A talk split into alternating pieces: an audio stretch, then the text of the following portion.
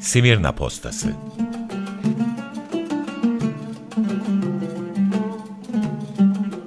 Unutturulan şehirden haberler ve insan hikayeleri.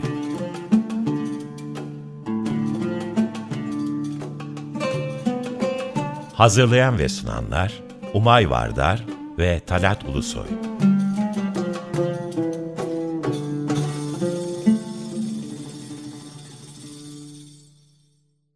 Merhaba sevgili Açık Radyo dinleyenleri. Merhaba Talat abi. Merhaba Umay.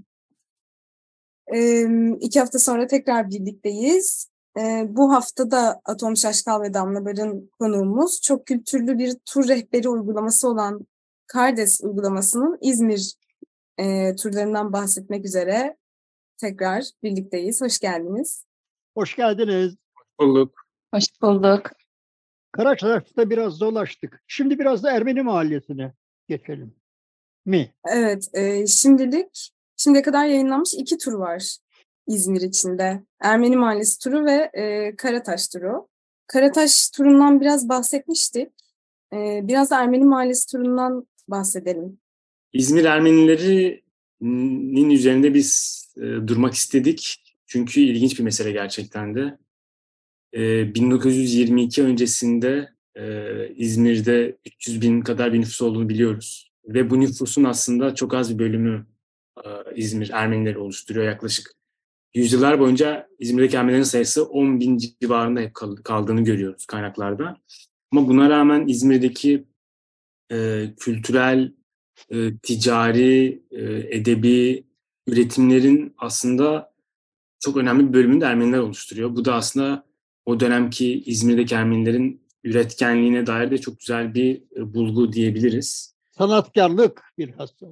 Evet, hem ticaret insanları hem de kurumları, oradaki sanatkarları, edebiyatçılarıyla gerçekten önemli toplumlardan biri İzmir'in.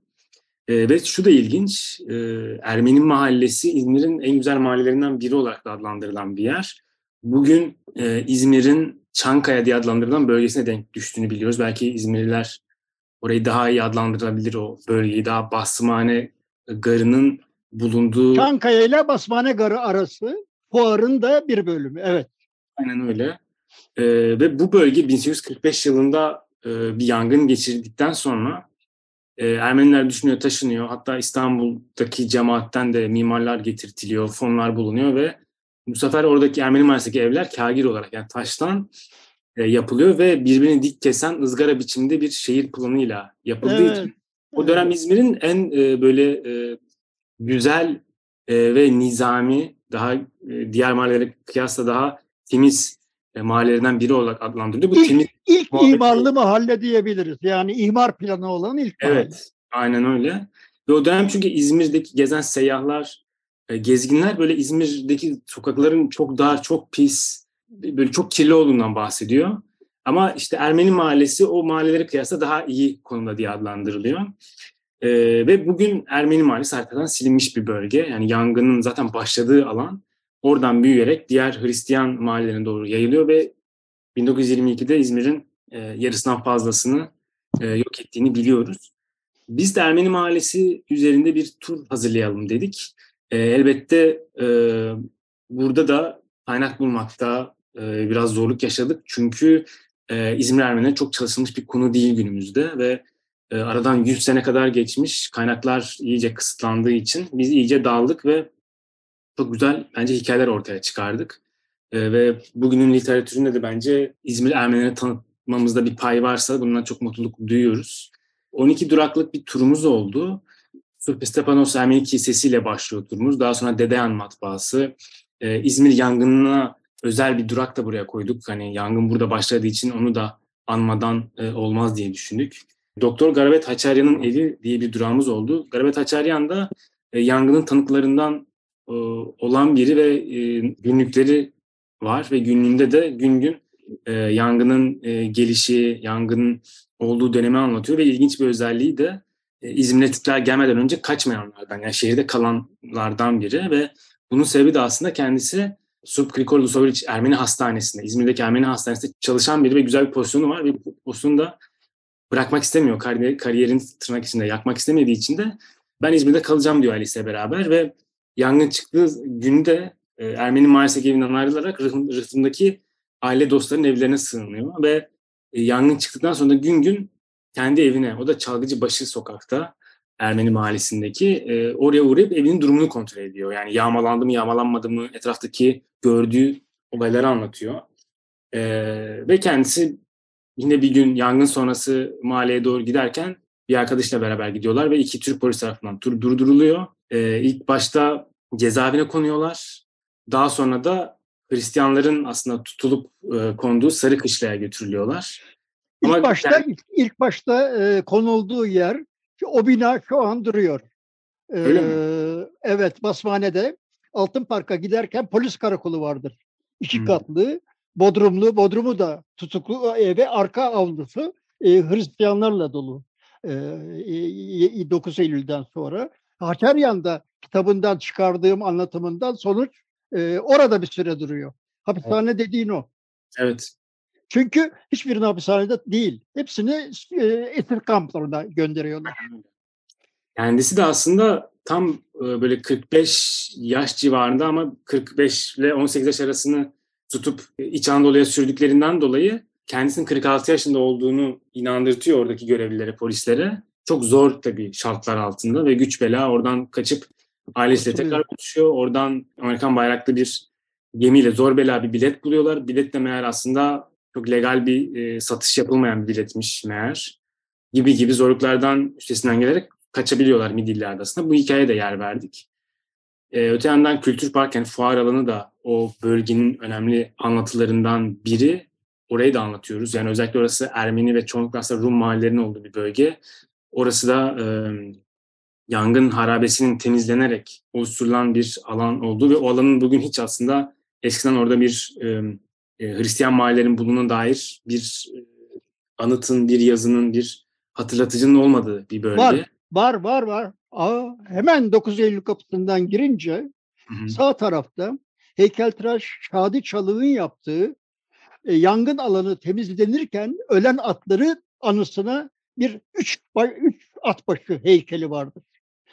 Yani orada ölen insanlar unutulur ama atlar hatırlanır. Dolayısıyla yok demeyelim, haksızlık olur. Atom. Evet, yani yangın alanı temizlerken çalıştırılan atlar anısına. Evet. Buna ilaveten yine Ermeni Mahallesi'ne yakın bir bölümde durulan Evangelistia Rum Ortodoks Kilisesi ve okuluna da yer verdik. Ermeni Mahallesi'nde aslında hiçbir yapının kalmadığını söylüyoruz. Haritadan silinen bir yer. Ama buna rağmen hemen Ermeni Mahallesi'nin biraz içinde, ucunda diyebileceğimiz bir alanda bir sinema ve bir ana sınıfı durağımız var. Sinemanın ismi Melis, yani Meles Sineması. Sinemanın bulunduğu alan eskiden Meles çayının uzantısı olan Meles Sokağı veya Meles Caddesi diye geçen bir yer. Ve sinemanın şu an bir tekstil satış dükkanı ve binanın ön cephesinde halen Osmanlıca Melis Sineması yazıyor. Onun iki bina yanında da eski ana sınıfı binasının olduğu yeri biliyoruz. Orasının hikayesi çok ilginç aslında. O bölgede Ermeni Mahallesi'nde Amerikan kolejleri var. Erkek ve kızlar okullarının bulunduğu kolejler. Bir yandan da orada İzmir istasyonunun, yani Amerikan misyonerlerinin İzmir istasyonunun başındaki ailenin kızı olan Cornelia Bartlett isimli bir misyoner kadın var ve kendisi de Amerika'da ana sınıf öğretmenliği eğitimi almış ve yani zaten kendi ailesi Kayseri'de uzun dönem misyonerlik yapıyorlar, İzmir'e geliyorlar. Kendisi de zaten oralı ve görüyor ki ilkokul öncesi bir eğitim yok İzmir'de. Ve kendisi bir ana sınıfı kurmaya başlıyor, başlıyor. Önce kız kolejinin bir odasında bir yer ayarlıyor, oradan öğrenciler geliyor. Sonra Protestan kilisesine geçiyorlar çünkü kalabalıklaşıyor. Orası da daha ilerleyen yıllarda yetmiyor. Bir bina alıyor Amerikalılar. Ve orada da ana sınıf çalışmaları devam ediyor. Çok güzel, çok hoş anekdotların olduğu bir anlatı oldu. Çünkü çok gerçekten şartları da çok zorlar ve İzmir'de bir ana sınıf ekolü de oluşturmaya başlıyor. Bundan etkileniyor diğer milletler. İşte Ermeniler ana sınıf açmaya başlıyorlar, Rumlar ana sınıf açmaya başlıyorlar. Ve biz oranın da yerini tespit edebildik. Çok fazla fotoğraf da var. Yani çocukların olduğu, binanın göründüğü de fotoğraflar var. Ve şey anekdotu gerçekten çok ilginç. Oradan da belki biraz okumak isterim. Yani Bartlett, yani ana sınıfını kuran kişi de çok sık bir şekilde misyoner, Amerika'daki misyonerlik faaliyetlerinin paylaşıldığı dergilere, gazetelere ne yaptıklarından bahsediyorlar. Yani bir rapor gibi anlatıyor. Ve şey ilginç. Yani oradaki günlük mesela aktivite şöyle anlatıyor. İşte ana sınıftaki eğitim sabahları Tanrı'ya dua ederek başlıyor. Devamında çocuklarla sabah sohbeti yapılıyor. Jimnastik hareketleri ve hediye vermeye aktiviteleri. Öğleden sonra çocuklar avluda oynuyor. Bahçede yaşlarına uygun küçük işlerle uğraşıyorlar. Ve bahçede her öğrenciye bir çiçeklik var ve çiçeklerin sulanması onların sorumluluğunda. Böyle güzel detaylar veriyor. Ama atam, sözünü kestim ama şu senin Meles sineması cahilliğimin bir bölümünü daha aldı götürdü. Ya bak nasıl bir katkı biliyor musun? Bugüne kadar İzmir üstüne çalışmalarda ben rastlamadım buna. Çok teşekkürler şimdiden. Rica ederiz. Biz de aslında bizim yani keşfimiz diyemeyiz. Biz de bazı bloglarda, Facebook postlarından da çok yararlandık ve oradan da edindiğimiz bilgiler ışığında biz de orayı keşfettik. Ama orası da bence ilginç yapılardan biri oldu. Meles sinemasında da yolu geçen Rum şarkıcılar, sanatçıların da anekdotları var. Onları da biz metnimizde yer verdik. Harika. Oh. Ermeni Mahallesi'ndeki beni yani hazırlarken turu etkileyen yapılardan biri de, yani anlatılardan biri de Ermeni Avcılar Kulübü'nün futbol takımı oldu. O dönem millet, yani tüm aslında İzmir'de yaşayan milletlerde olduğu gibi Ermenilerde de böyle bir kulüp, gençlerin bir arada bir ortak bir amaç uğruna bir şeyler ürettikleri kulüpler çok fazla var. Yani okuma kulübü, dağcılık kulübü, avcılık kulübü, spor kulüpleri gibi. Bir yandan da avcılar kulübü var. Bu kulüp Ermeni gençlerine tüfek tutmayı, işte nasıl avlanması gerektiğini öğretmeye çalışıyorlar. Bir yandan da o dönem İzmir'de futbol kültürü çok gelişiyor. Hatta işte Türkiye'de, yani Osmanlı'da futbolun ilk İzmir'de oynandığını biliyoruz, Bornova'da. Ve bunlar da bir futbol kulübü kuralım diyorlar.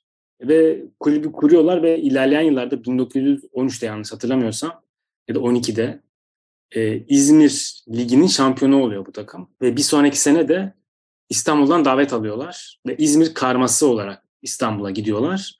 Orada Galatasaray'la, Fenerbahçe'yle maçlar yapılıyor. Ve biz buradaki anlatıların çoğunda dönemin Ermenice spor gazetesi olan Marmuna Mars'daki köşe yazılarından derledik. Orada fotoğraflar da var. Takımın fotoğrafı var.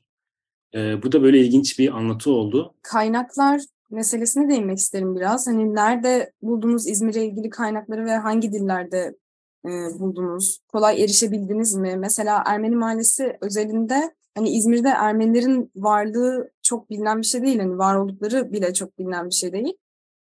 Kaldı ki hani toplumsal yaşantılarının incelikleri ve nerelerde oldukları, neler yaptıkları, bunun dokümantasyonuna nasıl ulaşabildiniz ve dediğim gibi hangi diller ve hangi coğrafyalara dağılmış aslında yani İzmir'le ilgili arşiv malzemeleri?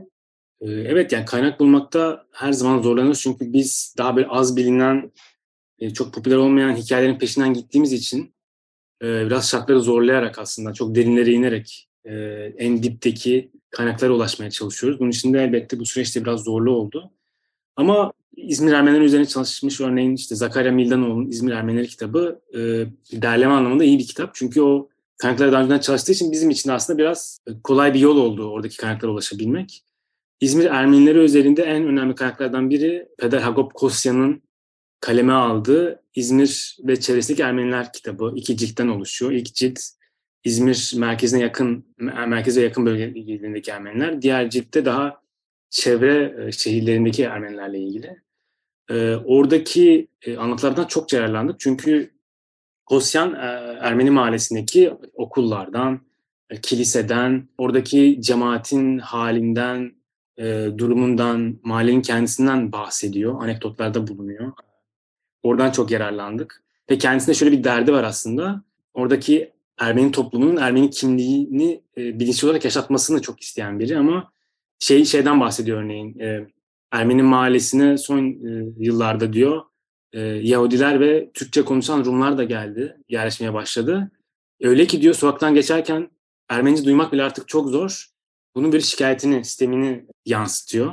Şey de çok ilginç mesela, belki matbaalardan da bahsetmek iyi olabilir. Çünkü kaynak anlamında hep böyle yazılı kaynaklar, orayı anlatan, betimleyen seyyahlar, gezginler gibi konuşuyoruz ama bir yandan İzmir'de matbuat hayatı da çok aktif ve baskı yapan matbaaların bile aslında ürettikleri eserlerden bile biz anlatı çıkarabiliyoruz. Bunlar da bizim için çok güzel kaynaklar olabiliyorlar. Bunun en önemli figürlerinden biri de Ermeniler için Dedeyan matbaası. Bundan da bahsetmesek olmaz. İzmir, Ermeni literatürü için önemli bir bölge. Çünkü 19. yüzyıl ortalarından itibaren Ermeni edebiyatı içinde bir aydınlanma, bir hatta kültürel Rönesans adını verdikleri bir dönem başlıyor. Bu da aslında şöyle özetleyebiliriz belki, ben de konunun uzmanı değilim ama Ermeni yazı dili o dönem daha din çevrelerinde daha aktif olan eski yazı dili Ermenice. Yani Krapar ismini verdiğimiz eski Ermenice. Ve yazı dilinde hem de tabii ki dini ayinlerde kullanılan dil. Çok ağdalı, çok eski bir kelime ve halk arasında bir karşılığı yok. Günlük konuşma dili değil. Ve Dedeyanlar da bunun en büyük öncüsü. Bu Krapar'ın aslında etkisini biraz azaltıp modern Ermenice'yi yaygınlaştırmaya çalışıyorlar. Çünkü fark ediyorlar ki Ermeni gençleri Ermenice okumuyor. Roman okumuyorlar. Kendi dillerini benimseme, kullanma motivasyonları çok azalmış ve işte Harutun Dedeyan var. 19 yaşında matbaayı kuran kişi. Yoğunlukla romanlar, tiyatro eserleri basıyor Avrupalı ünlü yazarların. Peki ben bir şey sormak istiyorum. Utan Çukuru'nu bir gezi noktası yaptınız mı? Damla, Atom. Basmane Çukuru'ndan sanırım bahsediyorsun. Onun adı Utan Çukuru'dur. İzmirli utanır onda. Çok sinekli yapıyordu ya ama başka bir nedenle değil. Evet, orası da bizim duraklarımızdan birisi. Orada da Sublikor Ustaburiç Hastanesi'nin durağını ekledik. Aslında Basmane Çukuru'nun tüm alanına yayılan bir bölge değil hastanenin bulunduğu alan. Onu biraz aslında hem Basmane Çukuru hem de Kültür Park'ın bir alana denk gelen bir bölge. Hastane de meselesi ilgili çünkü İzmir geçmişinde çok salgınlarla, yangınlarla, depremlerle geçen bir alan olduğu için her millet kendi hastanesini kurmuş ve yoğun bir aslında tedavi merkezlerinin işte Mortakyalardan zaten evriliyor hastaneler. Ya, sağlık alanındaki önemli yerlerden biri, insanların çok muzdarip olduğu yerlerden biri İzmir. Onun için de her millet kendi hastanesini yapmayıp onu çok övgüyle bahsetmeye çok çalışıyorlar. Yani Rumların Haralambos Hastanesi'nin en güzel hastanelerden biri olduğu söyleniyor vesaire. Hı hı. Ermeniler de elbette kendi hastanelerinden çok övgüyle bahsediyorlar. Oradaki anlatı da güzel bir anlatı oldu. Hatta yanlış bilmiyorsam Komidas'ın da doktoru olan Vahram Torkomyan da 1900 senesinde Masis dergisinde bir yazısı var ve orada İzmir'e gittiğinde adımların hemen kendisini Ermeni hastanesine götürdüğünden bahsediyor ve oradaki işte doktorların yüzündeki sıcakkanlı tebessümden, tedavilerin ne kadar güzel olduklarından, fizik şartların çok güzel olduğundan hastaneninden bahsediyor.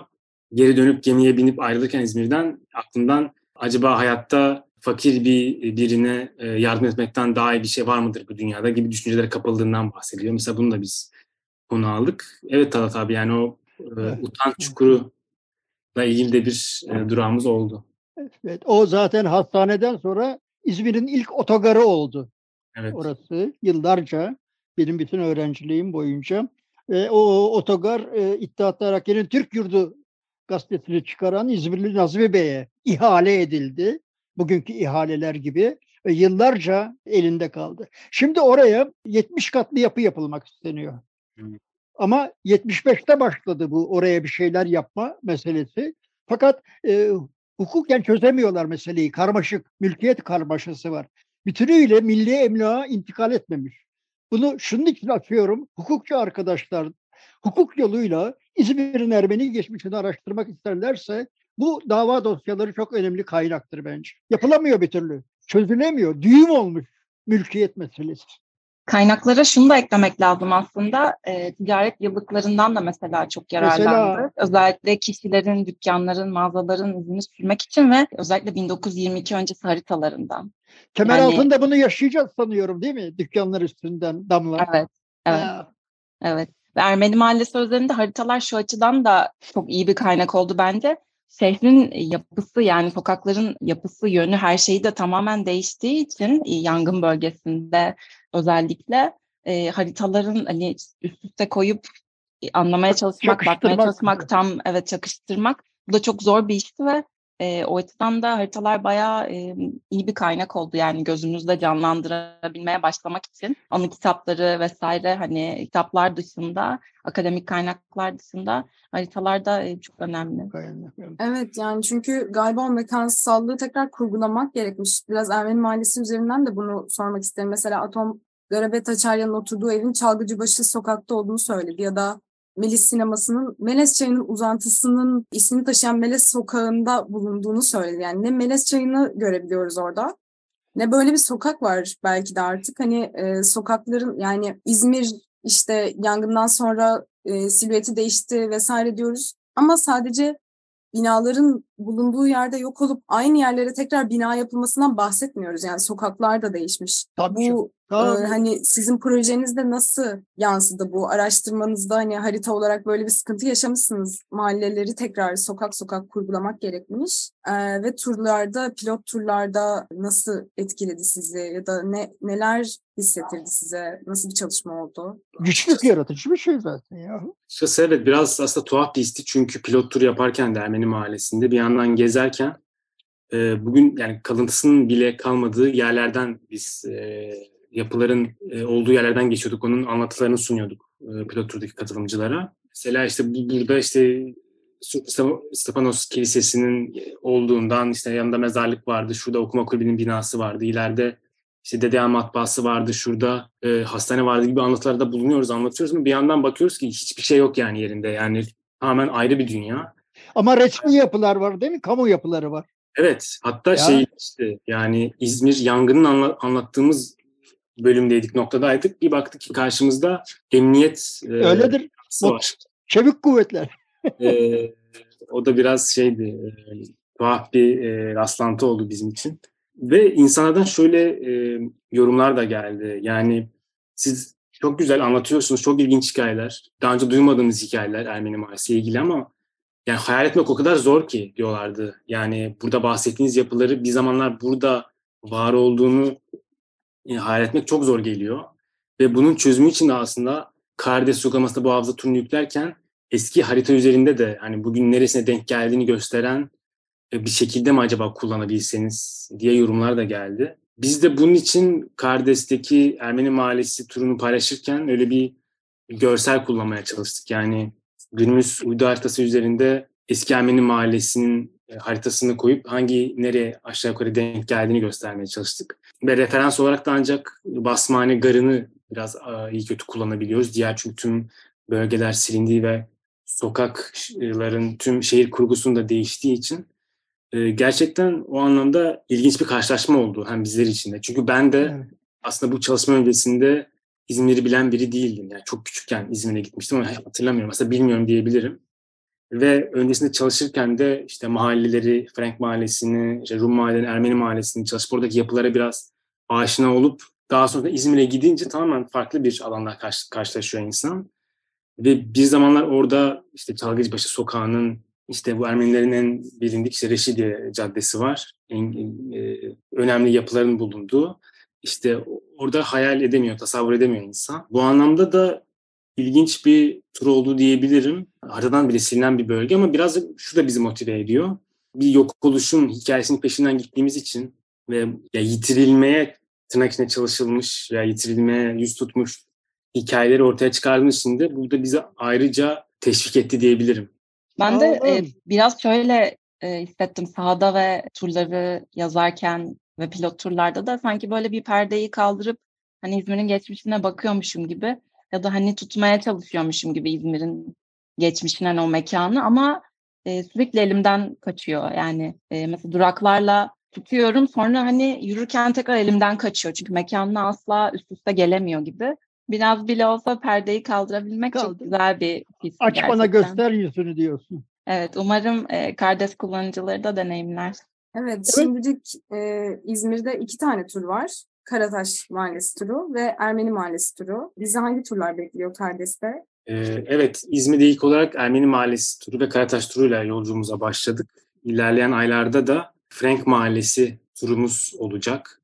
O da aslında İzmir'in daha Avrupa'yı, daha batıya yakın mahallesi. İşte İzmir'in en ünlü sokağı olan Frenk Sokağı'nın bulunduğu alan. Ünlü mağazaların, şık işte kafelerin olduğu söylenen bir bölge. Oranın duraklarından oluşan bir mahallemiz olacak. Buna ilaveten şehrin tarihi yerleşim bölgesi, çarşısının da bulunduğu Kemeraltı turumuz olacak. İlk Kemeraltı turunu da aslında biz bir atölyeyle gerçekleştirmiştik. Onda bir açık çağrıda bulunmuştuk. Kemeraltı bölgesinden katılımcılar kendi diledikleri duraklar üzerinde yazılarını, metinlerini hazırladılar ve onların katkılarıyla oluşturduk turumuzun içeriğini. Biz tabii editoryal okumasını yapıyoruz. Son halini veriyoruz. O da çok yakın zamanda KarDes'te yerini alacak.